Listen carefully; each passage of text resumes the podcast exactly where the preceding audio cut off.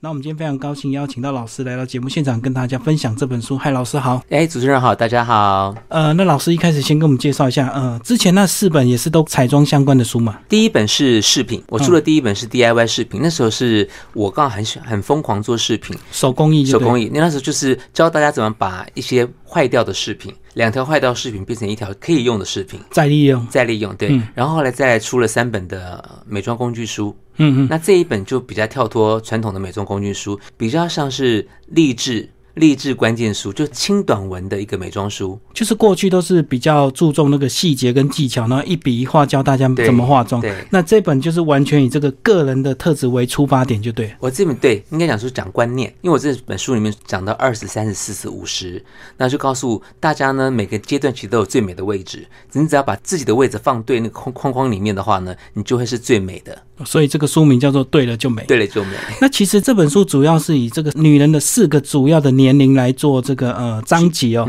再搭配这个呃接受彩妆的这些女孩子，其实都非常漂亮。那如果有些听众朋友他可能会觉得说，那我可是长得这个，比如说我身材没那么好啦，或者是我长得呃没这么漂亮。那像有一些她可能天生这个呃先天的一个条件比较不一样的话，那这样子还有救吗？，当然有啊 我这真的啊本书就是要教大家，对了就美，就是说，其实应该就是说，你把你的生活想成是一个九宫格，嗯你，就是九宫格里面中间那一格，对那，只要周边的你都选对的话，其实你站进去，你就会放对位置，你就会觉得人生是发光发热的。所以最主要就是说，你不要觉得自己丑，因为每个都有每个特色，就是每个的特质是不一样的。你只要找到你的特质，你就是独一无二的美女。所以要先清楚自己的一些先天的条件，条件再利用对后天的一些技巧了，可以让自己对，没错，嗯去发挥，然后去学化妆。那我我在化妆的时候，我非常建议就是啊，比如说有有人跟我学化妆，我就非常建议说，其实你不要把自己的缺点当缺点来看，嗯你要把缺点当优点来看，这时候你就觉得自己很容易找到自己的方向。那老师是很多艺人的这个呃彩妆师哦，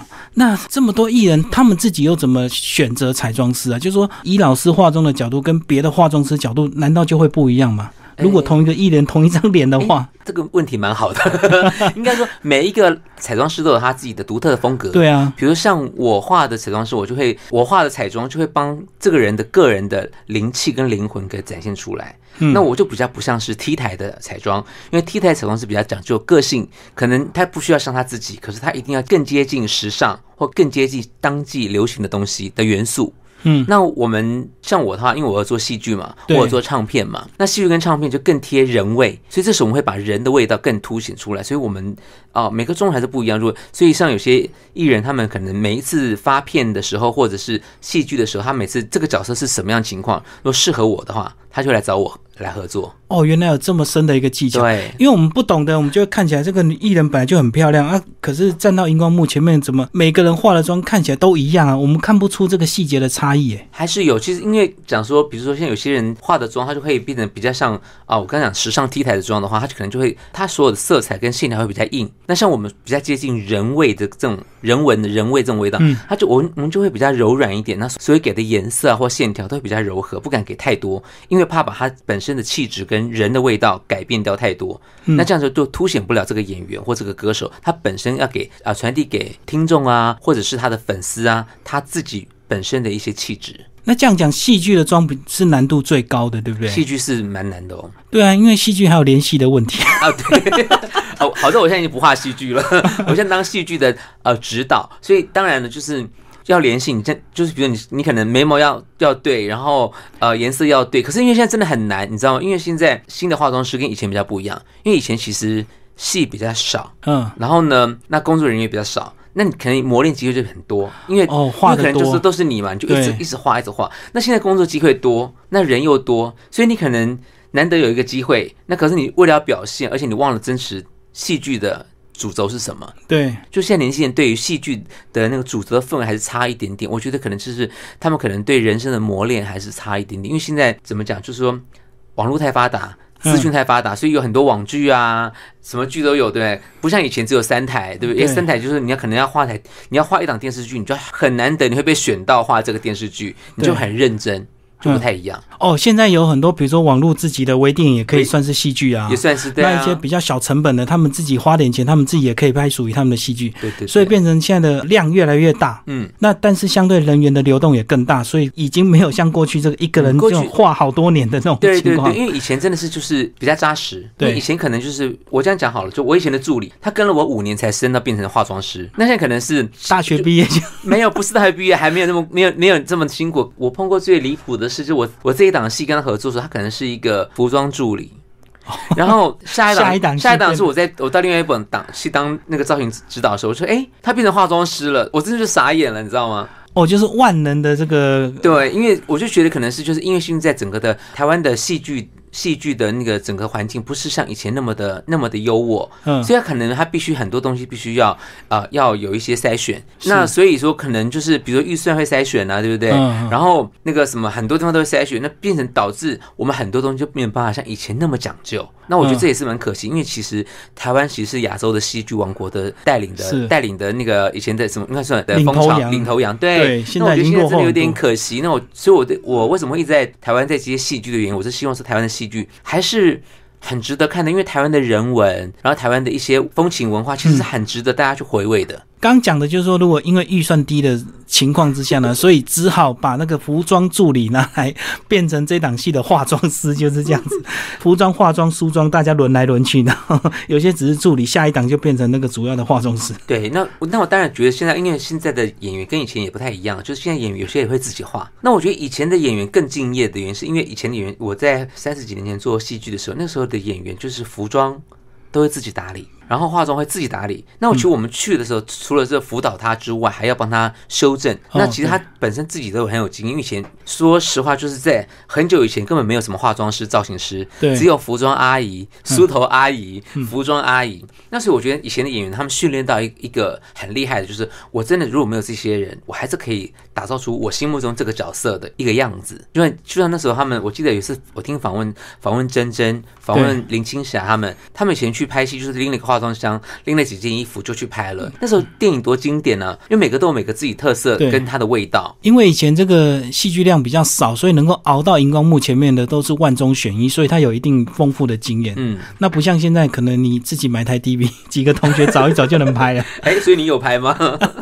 因为现在太容易，而且又有网络，又有这个 YouTube 平台，像我们这个老师也有自己经营 YouTube 平台。我经营 YouTube 平台还有 FB 平台，对。对啊，我还看你去日本玩 呢。哦，去对石原岛哎哦，对，我去石原岛那时去做，我想去看一下那个冲绳岛、石原岛，因为我那时候没去过。嗯，那我想说，刚好有机会，我就去那边拍一下东西，顺便去做一下那个资讯采访，就是我去探讨，就是冲绳岛当地他们。的一些保养品，因为那时候我在那次去，其实很特别，就是因为我刚好有认识一个朋友是日本人，嗯，然后他在写冲绳岛的书，然后那我在写美妆书，那我们刚好就认识了。然后他说：“哦哎、你们来玩？”我说：“好。”我就去，他就带我去一个很特别的一个地方，就是那个有一对夫妻，他为了要保育大自然，所以他们是自己种花，然后养蜜蜂，然后养蜜蜂完之后，用它的蜂蜡做成保养品，哦，纯天然，全天然。那我就很好奇，我说你可不可以带我去？那我那次去，其实我收获蛮多的，就是我看到很多跟我平常看的不一样的的世界。然后我知道你要吃可乐 饼，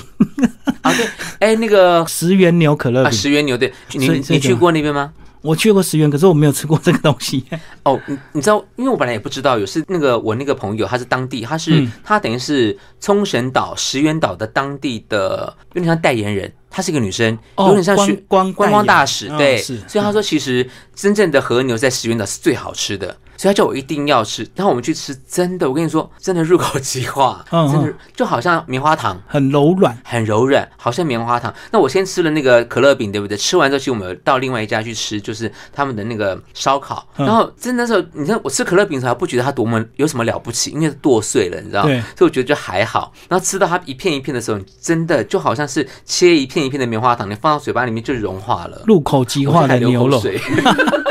好，既然讲到美食，可是既然要从事这个演艺工作，要当一个艺人，向老师也是算半个艺人了哈。那在这个饮食上，是不是也要特别关注，对不对？就有是其一实定要自己有一些节制。嗯，有有，我还是我现在其实我对于泡面我还是比较抗拒的啦。嗯哼，就是看到很多艺人收工常常自己吃泡面这可样。是我跟你，可是后来其实现在我就最近有跟我最近有跟我现在做的戏剧，嗯去就大时代，我有去，我发现其实真的收工喝一碗泡面的汤哦，还不是一般的汤哦，就泡面，你真的觉得很幸福。哦我本来以前嗯不能够理解，我现在真的觉得，然后再配上可乐，虽然我真的觉得很罪恶，可是我是觉啊得当下你就就累了一天，真的觉得很满足，我也不知道为什么。就是要自我稍微那个补偿一下，补就偿对一。下。那我自己对于吃，我还是呃有一点点小克制啊，因为我其实我就是我不太吃太油辣的东西，对，我因为除了身材，也会影响到皮肤，对不对我？其实这本书的重点是对皮对肤蛮皮关。肤，然后嗯化妆，对。那其实因为我以前小时候皮肤很烂，我是满脸痘痘，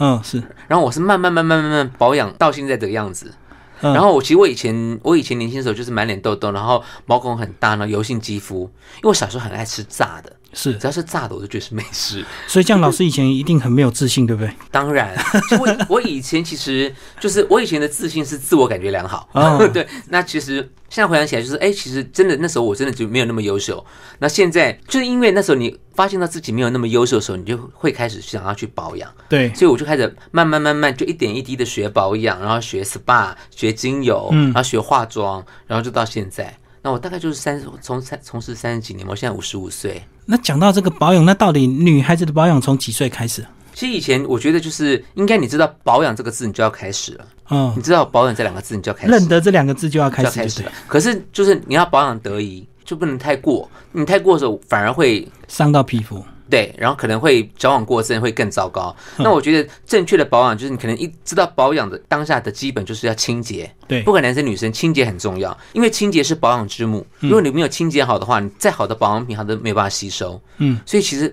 就是清洁很重要。因为为什么我觉得说清洁很重要？因为我以前年轻的时候，其实那时候刚好日本刚流行那个什么，哎，我想讲会不会是铺鲁的年纪啊？ 那时你候刚刚已经讲五十五岁了，大 那时家候都听到那。你知道那时候有谁吗？嗯，哦我刚才画画圈套让他跳。 你知道那时候有谁最红吗？男生还是女生？嗯，都可以啊。那时候就是七匹狼是不是日本呢、 哦，日本东那时山候纪之啊， 哎，对，对哎，你哎，你同学，同学，同学，那时候就是这些，对，还有什么，还有那个什么，呃，近藤真彦啊，对不对？嗯对然后这些人，那那时候你知道，那时候我就是受这些熏陶，我就觉得哦，男生其实是可以化妆的。嗯所以其实我很我很早就开始学化妆， 是那时候化自己，那不叫学化妆，就我很早，很我很年轻就知道化妆这个这个事件。可是老师，你那时候那么年轻，然后就化妆，那不是在同学圈里面大家会觉得你很怪？因为那个时候化妆，那时候化妆没有像化妆现在的化妆这么复杂。其实那时候的化妆，你只要擦一点点粉饼就知道化妆了。哦因为那个时候打，点低因为那个分时候，那个时候其实男生已经开始在推广化妆，只是都不没有被接受。嗯所以那个时候其实那个年代的时候，他就是男生，你只要画护唇膏、有粉饼、有画眉毛，就已经是很了不起，就已经是被认为是妖 怪了，，对啊，以前三十年前是很保守的年代就已经被认为是妖怪了。嗯所以那时候我们，因为我是读美工科，所以我们其实那时候我们同学蛮多人化妆的， 哦因为，那时候大家都知道，就是都追求最新的嘛。美工科比还比较能接受，因为美工科大家爱漂亮是很正对常，嗯然后那时候我也不，那时候我为什么会觉得清洁很重要？因为那时候我化妆，我根本不知道什么叫清洁，所以我常常就是洗脸，或者是没有洗脸，我回到回到家我就睡觉了，所以导致哦我那没时有候年轻的卸时候，对，没有卸妆，所以导致我年轻的时候是毛孔很大，嗯然后又有青春痘。是因为堵塞了嘛。对，嗯哎、，你懂耶？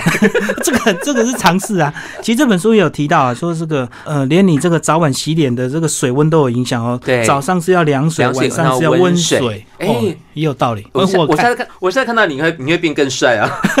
而且早上一定要洗脸，因为很多人认为早上不洗脸，早上不要洗脸，因为你前一天晚上擦了很多保养品嘛。对，那其因实为晚上是错会的什么晚霜啊、营养霜什么的。对，哦其实它其实错的，为什么？因为你这你这些保养品擦在你的肌肤上面的时候，它就是被吸收的部分，然后有限，没有被吸收的部分就在你的肌肤表面。对，那就好像苹果一样，你的肌肤表面也会氧化，所以氧化之后反而是肌肤的杀手，会促成你肌肤更容易快速的老化。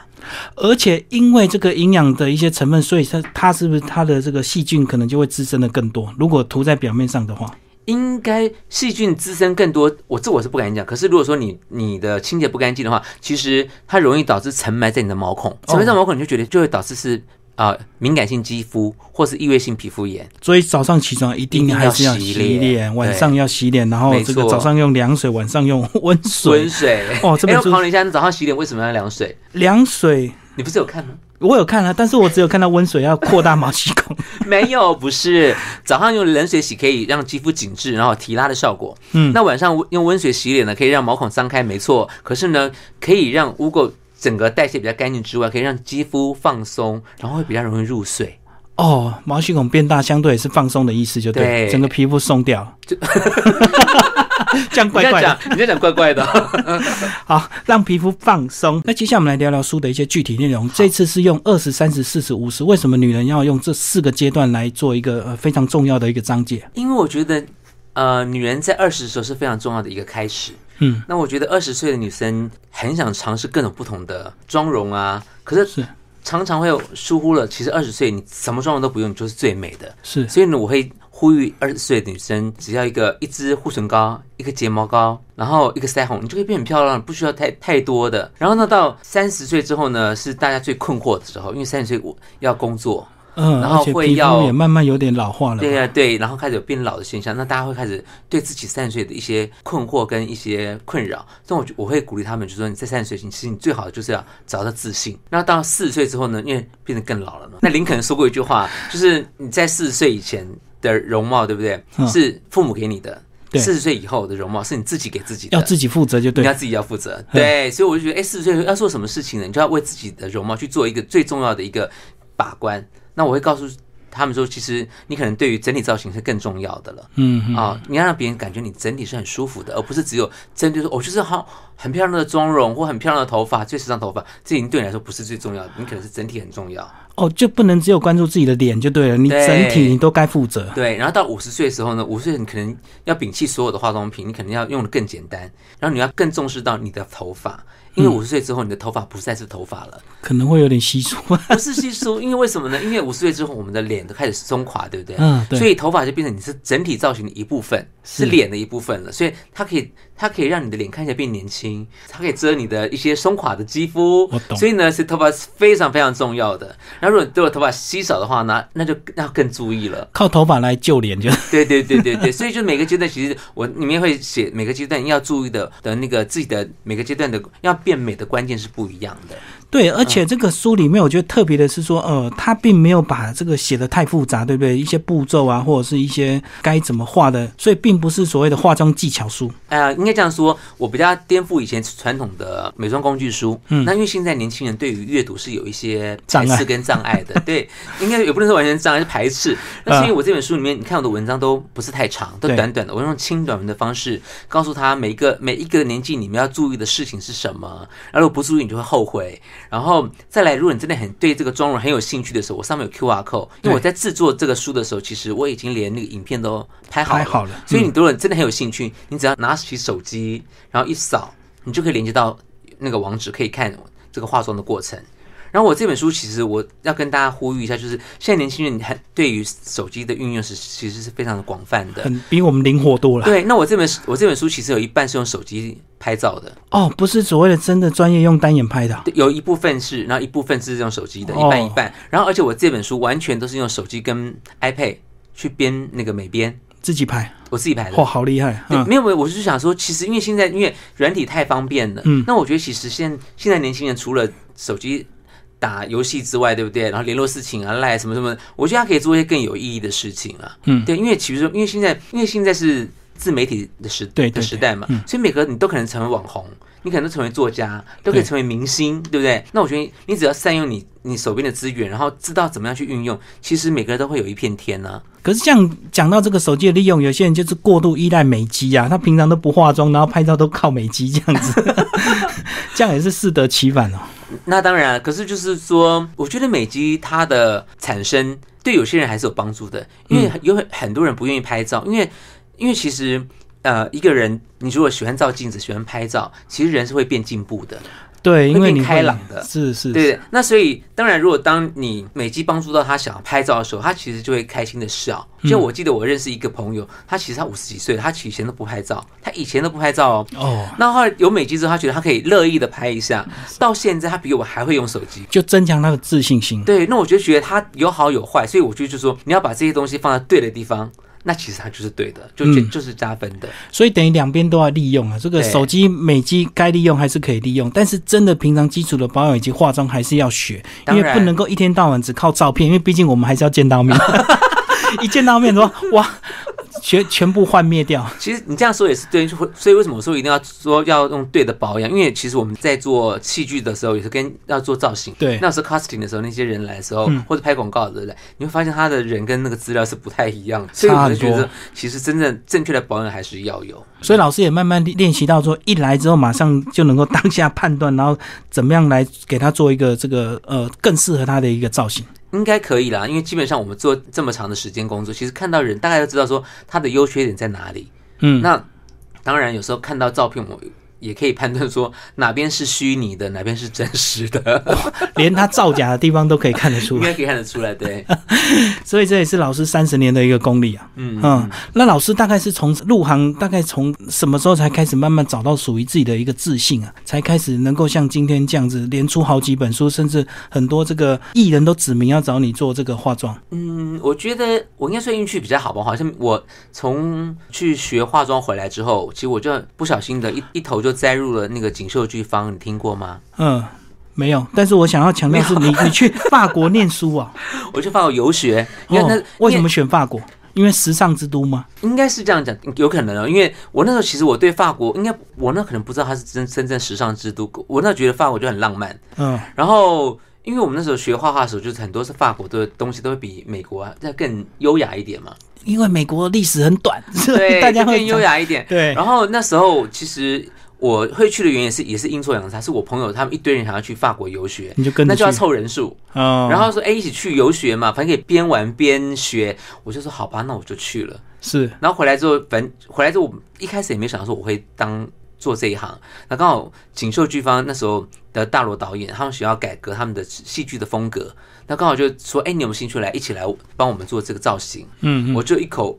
答应了，我就一做一进来，然后就做到现在。从锦绣剧方做完之后，做花系列，对，花系列花完系列很有名，对花系嗯列、完了之后，我就做唱片，滚石唱片，然后唱片完了之后就就做演唱会，然后做做做就就就做到现在。嗯我知道，包括很多电影也是都找你。对对对，有做电影，对，嗯什么心中有鬼啊，然后哎，香港的什么什么热恋呢、全程热恋啊，就是 Win Shot，他有一个就是一个香港很有名的的摄影师，然后他就在想他的梦想想要拍三部电影三部曲，是那时候我们就跟他合作那个电影，我去当化妆师这样子。然后老师现在手边有带助理吗？现在没有哎、那个时候有，现在没有，因为现在我比较少，我现在画大部分都是画呃演唱会，哦或者唱片。那有时候会在国外拍嘛，所以其实你知道资，我刚刚讲资金有限嘛，所以到出国是不会带助理的。所以现在老师变成比较比较没有像过去这样子，要真的自己动手去做一些东西就对了，慢慢转型变成所谓的顾问嘛。呃，就如果拍戏的话是顾问，嗯如果演唱会跟唱片的话，我就必须亲自帮忙化妆。这个大家从这本书看到老师的这个成长与自信啊。那但是有些人他说我是男生，那男生要不要我？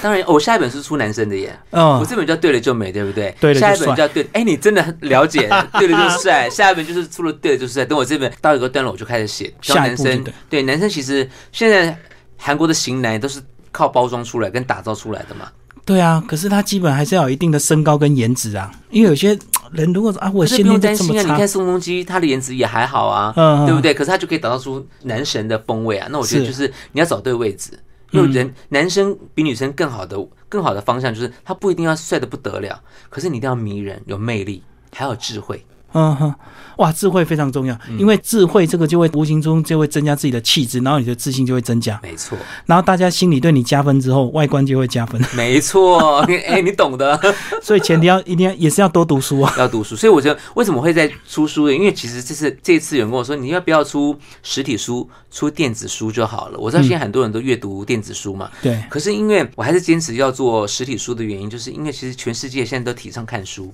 对，因为看书，你拿输入之后，你的心境是不一样的，会让你的人的在那个大脑会嗯比较散发平出静一个一个电波、一个频率的对，会让你变得不一样的，会平静，会有变有气质，真的不一样。你真的拿书，再拿一杯咖啡，我跟你说，真的，你不看书，你都会变有气质，是 真的。对，而且我告诉你哦，这个如果你看的是电子书，你绝对不会专心，因为你看一看就看跳一下 FB，看看有什么动态，然后看看来就 没叮错，咚，没错。然后你绝对不会专心的。真的那只有真的拿实体书，你这样，因为你不可能一只手拿手机，一只手拿书嘛，对所以你很自然就会有对一段时间属于自己没呃错，嗯静下心来的时刻因为。你知道我在国外，我常我有常旅行嘛，嗯你知道现在其实像国外的人呢、在飞机上一定都是看书，他对们，不看电影，嗯他们会看书。然后你会在路边你看到很多人看看书。我以前在纽约，我住了一段时间，那时候去去那边也是算算是游工学作嘛游学游学游学。嗯对我就去那时候我想说，哎，那时候想说自己想要去闯一闯，看看外面的世界是什么。然后我那时候去的时候，我就发现其实纽约人很喜欢坐在路边喝咖啡，拿一本书，嗯然后看完书之后再看路路上的人。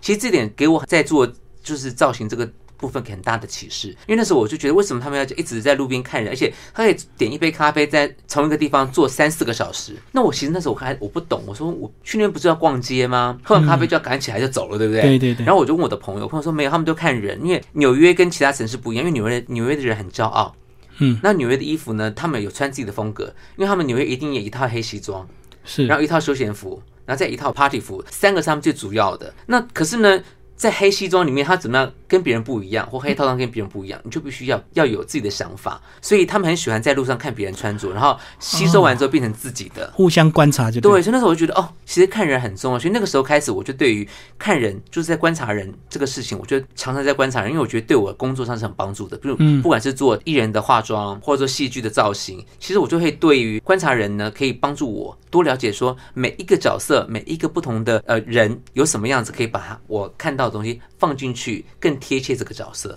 哦，这个是老师自己这个对自我的一个要求。没有，因为我看完这个之后，我觉得是很重要的。而且我后来又看一个报道，那个川久保玲，那川久保玲现在这么有名了，对不对？对，他还是坐坐那个地铁上班呢。嗯他每天要从他家坐地铁到他的公司。他说，因为他是服装设计师，他设计的衣服是要给人穿的，所以他必须要知道人到底喜欢什么衣服，是穿什么衣服是好看的。我觉得哦，这是非常非常很大的启示。所以他利用坐地铁的时间来观察就对。没，错，嗯，所以我觉得这是很棒。所以我就对于我来说，这些是给我很大的一些帮助跟启示。所以难怪老师会变成顶尖的一个造型师 没有，就是要时没有时的做功课，然后时时要自己准备。 而且呢，讲到这个在路边看书，这个我们现在人都在路边边走路边划手机， 啊，很危险，对，常常真的要么危就是掉到水沟，要么就是撞到电线杆这样很子。危险，很危险。嗯嗯，对，所以我觉得看书很重要，因为全世界都在提倡看书。因为真的，你看书的时候，其实你会让你自己的心境变不一样。而且我发现这本书其实下重本全彩，对啊而且模特儿都是老师自己的朋友找出来的，对不对，对对？我的朋友，所以你都认识很久，知道他属于这个年纪的这个特质，再把它挑出来。，对。然后我觉得